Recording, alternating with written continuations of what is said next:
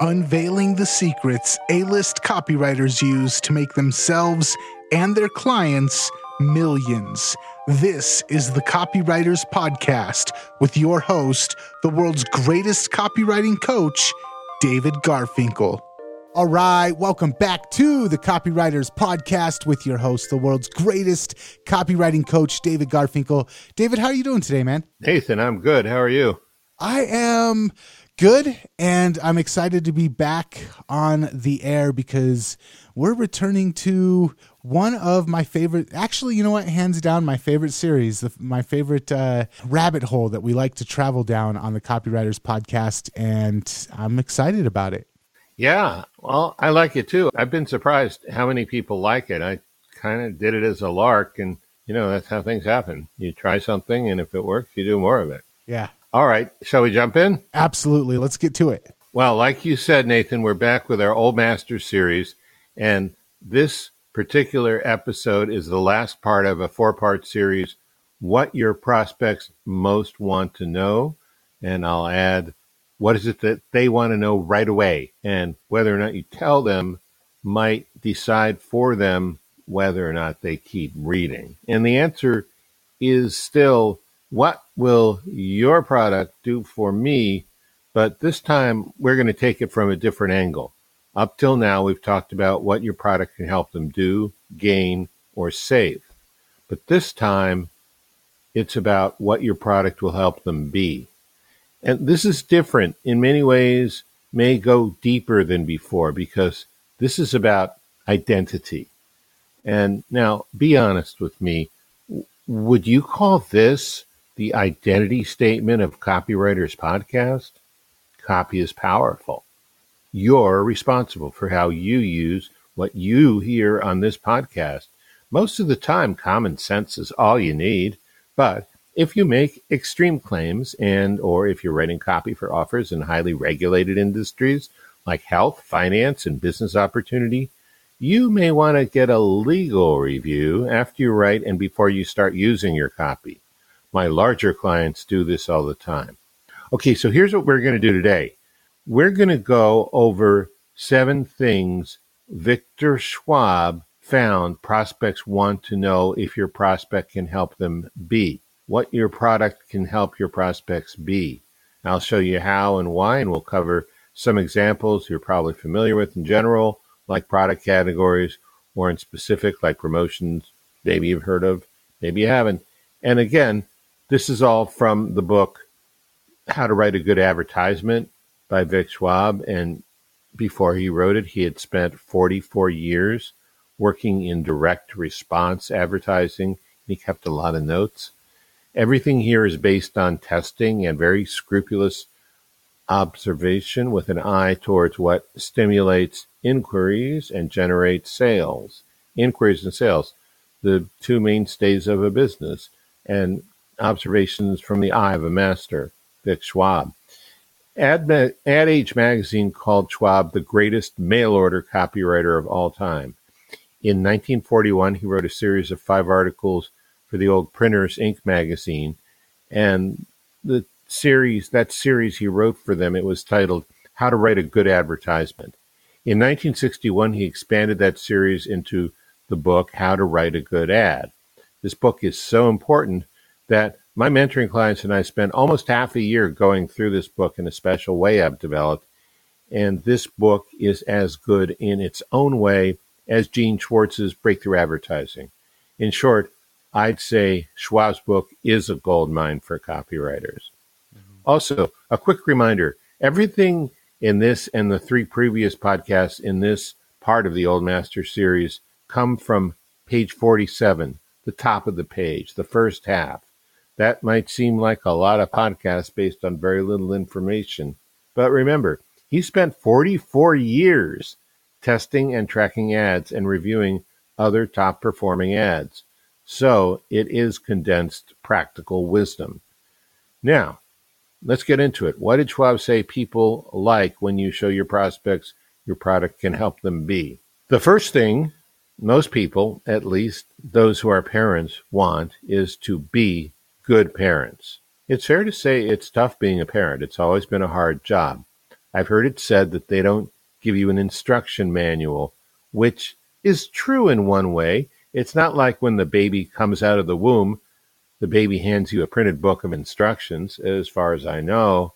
But in another way, it's also true, but only true in the sense that you don't just get one instruction manual. You end up getting many all at the same time, and they may end up giving you contradictory advice.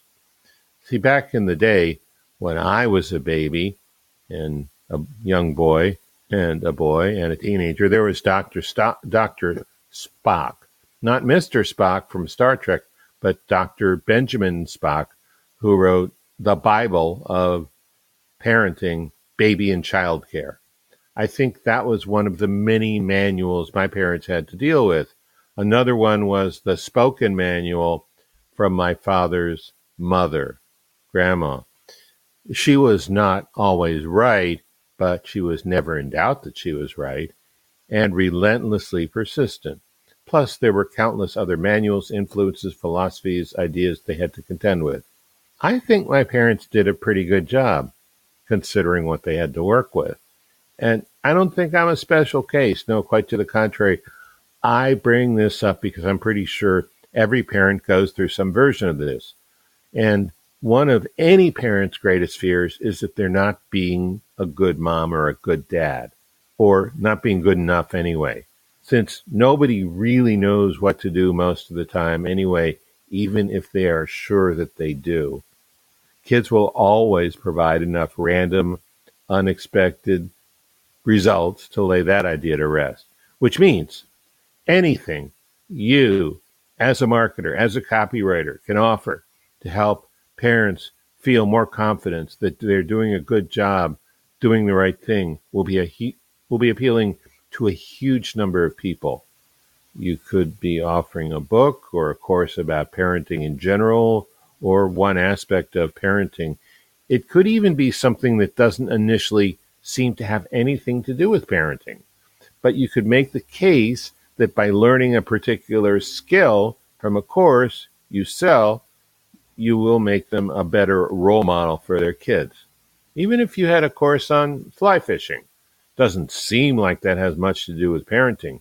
But if mom or dad is going to be a fly fisher person, surely they would want to model this properly for little Jimmy or Susie you see, you can put the being a good parent identity in there as one of your benefits. Maybe not the main benefit, but if nothing else, a good excuse for the parent to buy the course. Well, when Jimmy wants to learn fly fishing, I'll be better at it, so I'll be a better dad. And in the world of technology, we've already talked about nanny cams in a previous podcast. Some parents fervently believe they will be a better parent by keeping an eye on their kid every waking and sleeping moment. I don't know how you watch a football game while you're also monitoring the nanny cam, but I bet there are people who figured that out. And how about youth sports coaching? Any product or service that will help a parent be better at that can take advantage of this desire. So that's the first one the desire to be good parents. Nathan, what say you? First of all, fly fisher person, very politically correct way to address the term. I'm also thinking of a lot of like SUV or minivan commercials where it's all mm-hmm. about the safety, the mom showing up to pick up the kids after soccer practice and how great of a mom she is because she can handle half of the team. She can get them in there and they can go have their pizza party after the game. And I don't know if it's still the jingle, but I remember growing up and Choosy Moms Choose Jif for Jif peanut butter was a huge, it was like, hey, if you're a mom who cares about your kids, there is no choice other than Jif. And that was very much the appeal of that whole peanut butter brand. So, yeah, it, re- reinforcing no, you're a good parent by buying this product. You're a good parent is a huge way to tap into the desires of the identity. Yeah, absolutely. And I think it's much better to have something like Choosy Moms Choose Jif than Jif. Don't feed it to the dog. you agree? Okay, let, let's go to number two. People want to be sociable and hospitable. Now, this one can be a little hard to grasp maybe for some copywriters. As a group, we tend to be lone wolves and introverted. Not all of us, but many of us, and probably most of us. So this could be an alien desire as far as you're concerned. But remember, you are not your prospect, not usually. So if sociable and hospitable are the furthest things from your mind, just ask yourself this why do people buy Weber grills? You know, those huge contraptions for cooking up a dozen hamburgers at a time in your backyard? Of course, it's to be sociable and hospitable. Now, men can get very competitive about their grills and their grilling ability, but that just goes to show you that competition and sociability go hand in hand, like a hot dog and a bun.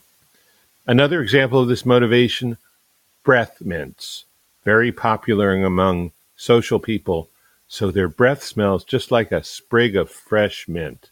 Also, did you know, and I got this from a book by Rory Sutherland, who works at Ogilvy in the UK, 95% of toothpastes are mint flavored. Is mint a known preventative agent to fight against tooth decay? I think not. I think it's for breath freshening, sociability. Now, let's turn our attention to home building and real estate. Have you ever heard of a guest bedroom? Of course, everyone has. Well, most people have. Guest bedrooms are just a marketing name the developer or the realtor gives to one of the bedrooms to acknowledge how hospitable the future homeowner will be. It sounds such so much more sociable than third bedroom or fourth bedroom. Two more things to spotlight the natural human desire, at least among extroverted humans, to be sociable tailgating at football games and party planner businesses. Always consider how you can help your prospect see they would become more sociable and hospitable when they have and use your product. I wonder how much of that goes back into our primal tribal mindset where we want to make sure that we're a valuable member of the community so that the community doesn't leave us in the event that we're running from a saber-toothed tiger and we trip and fall we want to make sure that we have that goodwill built up with the tribe so that they pick us up and carry us away from the saber-toothed tiger. I wonder how much of that goes back to that part of the hidden subconscious brain. I would say all of it. That's just the way I think. But yeah, I agree with you. Yeah, good question. All right. What do we got next? Oh, you'll like this one. The third thing people want is to be creative. So a while back, and I really think this was a while back before social media exploded and everyone had their own TV station, right? Friend of the podcast and A list copywriter Richard Armstrong made one of those offhanded comments you hear from marketing geniuses when they're clearing their throat or seemingly commenting on the weather. But it was brilliant. And he said, These days, the most dominant urge among people was self expression. I told him it was brilliant, but as I remember it, Richard just shrugged his shoulders and cracked a joke. I still think it's brilliant. It was a great reading of the Zeitgeist. The guide, the Zeitgeist. I knew I could say it. Taking the world cultural temperature accurately. We could get very meta here, but let's keep it in the realm of marketing. The urge to be creative and to express that creativity is something a lot of people have and something that as a copywriter or a marketer, you can definitely cash in on. So, to start with, guitar courses. I've bought a few and had a couple been gifted by a couple by friends who market their own courses. So, not only guitar courses, but other artistic courses too. Look at online provider Masterclass. Almost all of their courses are about one form of artistic expression or another. And I think they even have two guitar courses in there. I even sped through a different one, one from the voice acting teacher on Masterclass to prep for the voices in last week's show, The Five Monsters of Copywriting. Here's a rogue thought, just an idea. A lot of people go into business not so much to make money or even to be free from a job, so much as to express and realize their vision.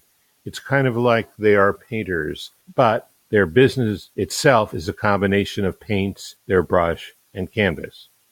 Now, creativity Moving on, creativity in the popular culture has a star quality to it with Hollywood, the music industry, the media.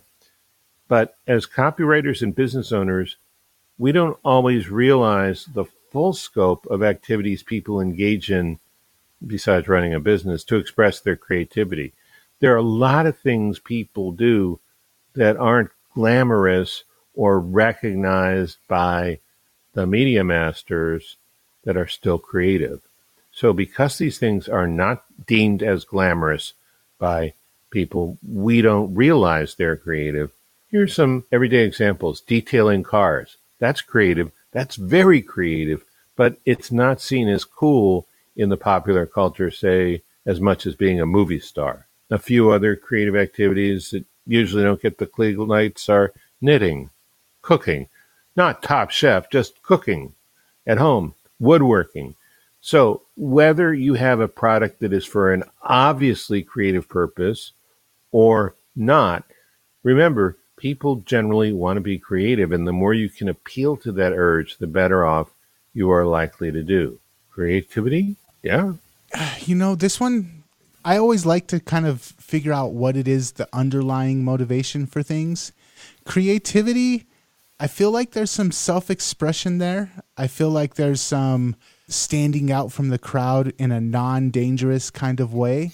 But I also think that for a lot of creative endeavors, it's the appeal of immortality. It's the appeal of this is going to last longer than me. I'm going to create this song and people will still be listening to it generations from now. I'm going to write this book and my grandkids will be able to read it and know about what I wasn't there to pass on to them in any other way. So I don't know if there's any specific one size fits all way to tie that into your copy, but I think to understand that that is one of the underlying motivations for creativity is very important. Yeah, I think that's a, a really good point. And when we, I don't know if it's which one it is exactly, it's coming up soon. People taking pride in possessions. You know, if if you can, you like woodworking and you create a chair that you know will last through the generations in your family. That that proves your point. In a we call it mundane way, I would just say everyday way, but the the primal urge is there. So I agree with you. I think it's a really good point. All right. All right. So the fourth thing people want is to oh, I just mentioned this is to be proud of their possessions. Now, if you consider yourself not to be a materialistic person, this wanting to be proud of your possessions desire may come as a bit of a shock to you, but it is a proven reality. Let's start with the obvious luxury items. Rolex watches, Mercedes cars, Honma golf clubs, which, in case you didn't know, go for $75,000 a set. Yes, people really buy these. 14 clubs for a cool 75 grand. But possessions don't have to be expensive for people to be proud of them. Think of family heirlooms, in antique grandfather clock, for example, jewelry that has more sentimental than monetary value, quilts. Some people will even proudly show you a cast iron skillet that grandma used to use if you come over to their house. Don't get them mad at you though, because those things really pack a wallop. Have you ever heard of the Franklin Mint?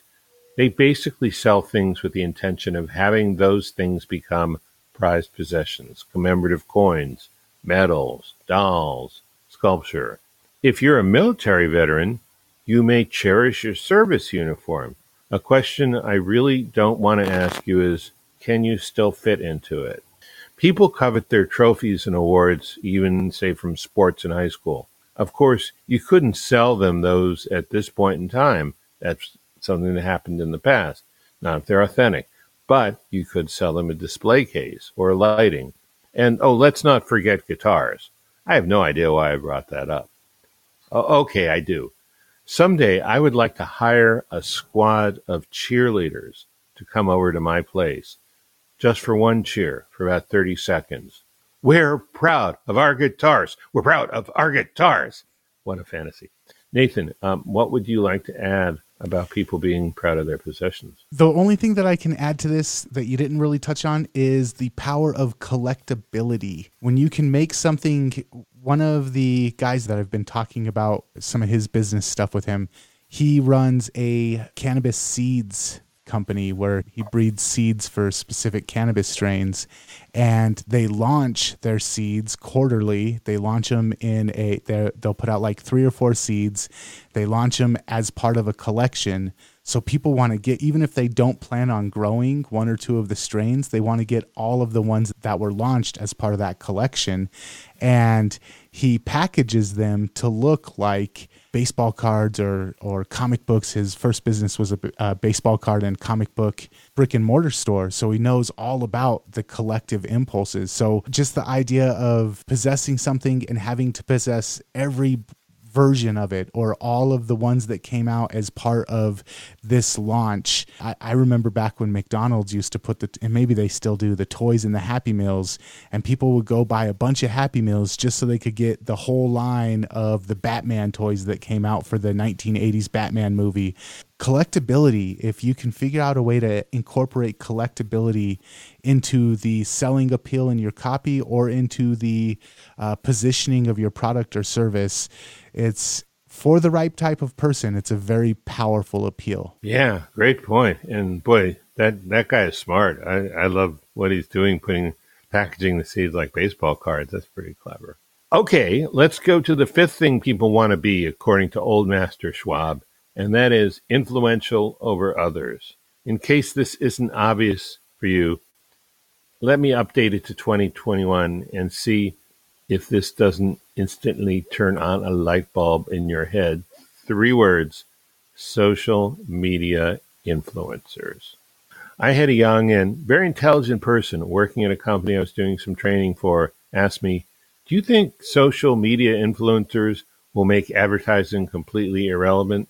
I don't know if she was kidding, but I'm kind of worried that she wasn't. Look, people have wanted to have influence since the beginning of time. Well, human time, anyway. The great Madison Avenue advertising pioneer David Ogilvy wrote in one of his books, speaking of the ancient Greeks, when Aeschines spoke, they said, How well he speaks. But when Demosthenes spoke, they said, Let us march against Philip. Now, that's Influence. Anyway, you can use people's desire to be influential in your copy in a number of ways. The most direct way is in books, seminars, and courses on persuasion. But there are less direct ways to use this desire as well. In the marketing space, you've probably noticed some mastermind groups imply that you will become more influential when you join. In a few cases, I've seen this to be true because some of the other people in the group and will give you the status and influence by the power of association. Now, let's look at it in an even more direct way than before. For people who equate physical dominance with influence, some bodybuilding courses use this desire people have as one of their selling points. Uh, the desire we'll talk about at the end of the show dovetails with influence, so I'll save one example I might have used here for that in just a few minutes. So, Nathan, any thoughts on the desire to be influential over people? All I'm going to say is that was a very big part of why I got into copywriting in the first place was I was failing. I failed four businesses in a row and I said I need to learn how to sell. And in order to learn how to sell, I need to learn how to influence people. And so for me, I can't deny that the desire to influence was probably one of the biggest motivating factors for why I got into this line of work in the first place. That's a really good point, and it, it certainly does help you have that. So that could be a selling point for learning copywriting. Uh, I'm betting probably 99.99999% of our listeners are thinking to themselves, yep, I got into copy because I wanted to learn how to influence. Probably. I mean, that is why most people do it. All right. Number six, the desire to be efficient. I guess about every technology innovation plays on this desire. Most people want to be able to get things done more quickly. For some people, it's so they can get more done. For others, it's so that they can spend less time working and have more time to do other things. In any case, this all boils down to efficiency. A great example is the app called Slack a team of volunteers who call themselves Ragtag wrote a piece on Medium, which says in part, Slack is like a chat room for your whole team. It is a computer application that was created as a way for organizations to communicate both as a group and in person in personal one-on-one discussions. You can communicate as a group through channels or privately via direct messaging. It is an awesome tool to help you organize. Slack makes communicating easy and fun. Hmm. Sounds like the kumbaya of project management software. Hmm. But in terms of efficiency, here's a gem from the article. Stop losing things in email. Slack can replace email, text messaging, and IM with one app. Okay, I can get into that. Sounds like efficiency to me. Or coffee machines. Some of them are very complicated and take a long time to brew truly the world's most perfect cup of coffee. Then there's the Cuisinart Grind and Brew, which you can get on Amazon for only $214. It grinds and brews and makes up to 12 cups of coffee. Very fast, I think. Just pour the stuff in and push the button, and you're off to the races. Now, I was mentioning this to my girlfriend yesterday as I was working on this podcast, and she said her mother has that exact model. And her mother's very sociable. All right, moving into copywriting again. How about templates? I once had a product called Copywriting Templates and I may release it again in the future. Right now, it's off the market. It makes writing copy easier and faster. Efficiency. You can probably think of a lot of things that make everyday activities faster. Home appliances, an automatic dishwasher, a clothes washer and dryer, a microwave oven. You get the idea. People definitely want to be efficient. The question you got to ask yourself is how can I show my prospect that my product will make them more efficient? That should help your sales. Nathan, what's up with efficiency?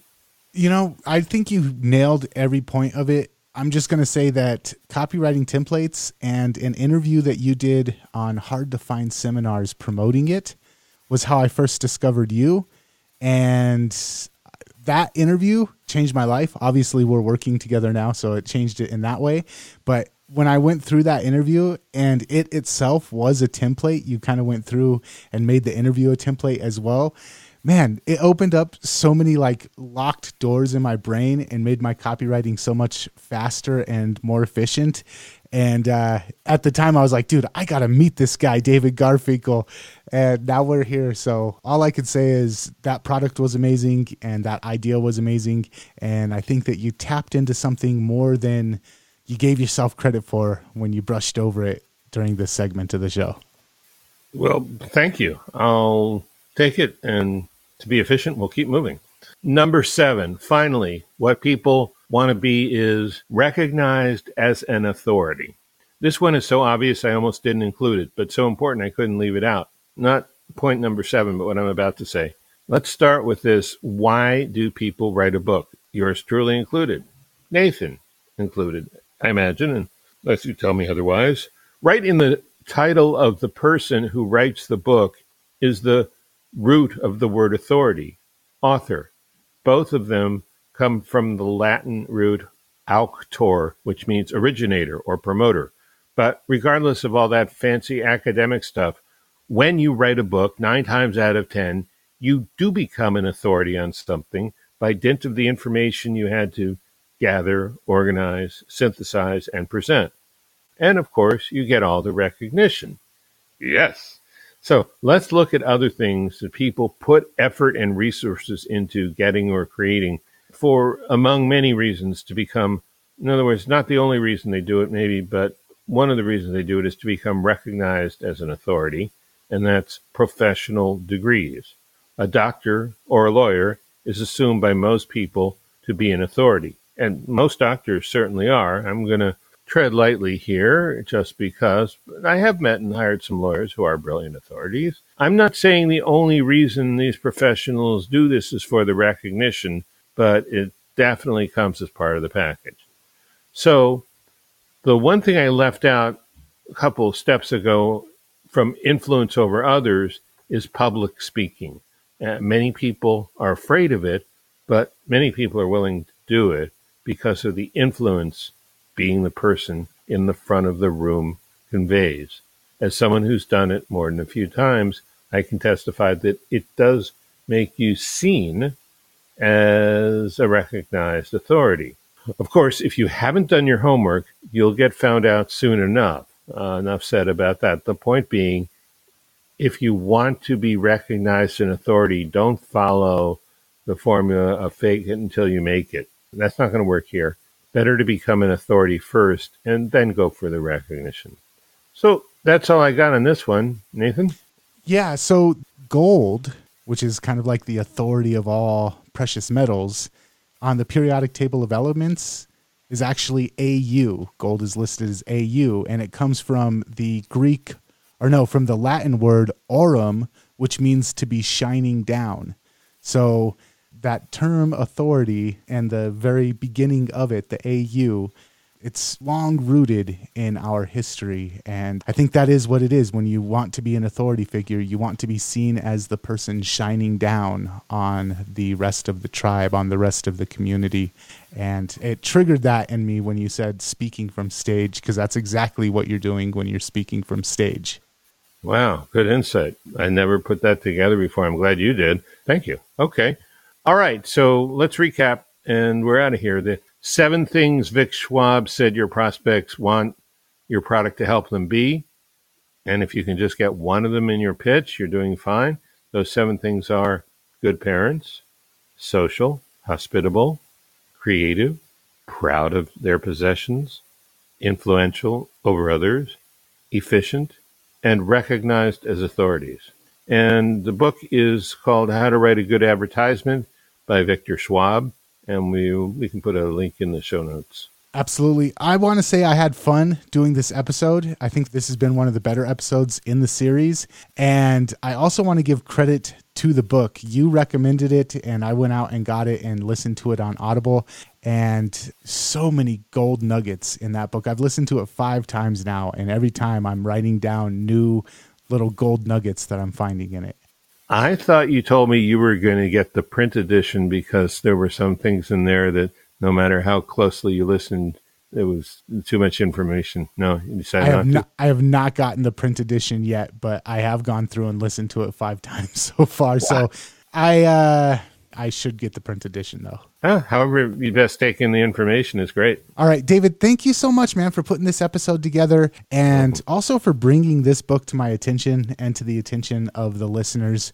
And if you want to check out more episodes of this podcast, head on over to copywriterspodcast.com. And anything else before we're out of here? No, just, you know, if you're watching this on YouTube, please like and subscribe. Awesome. All right, man. Until next time, we'll catch you later. Catch you later.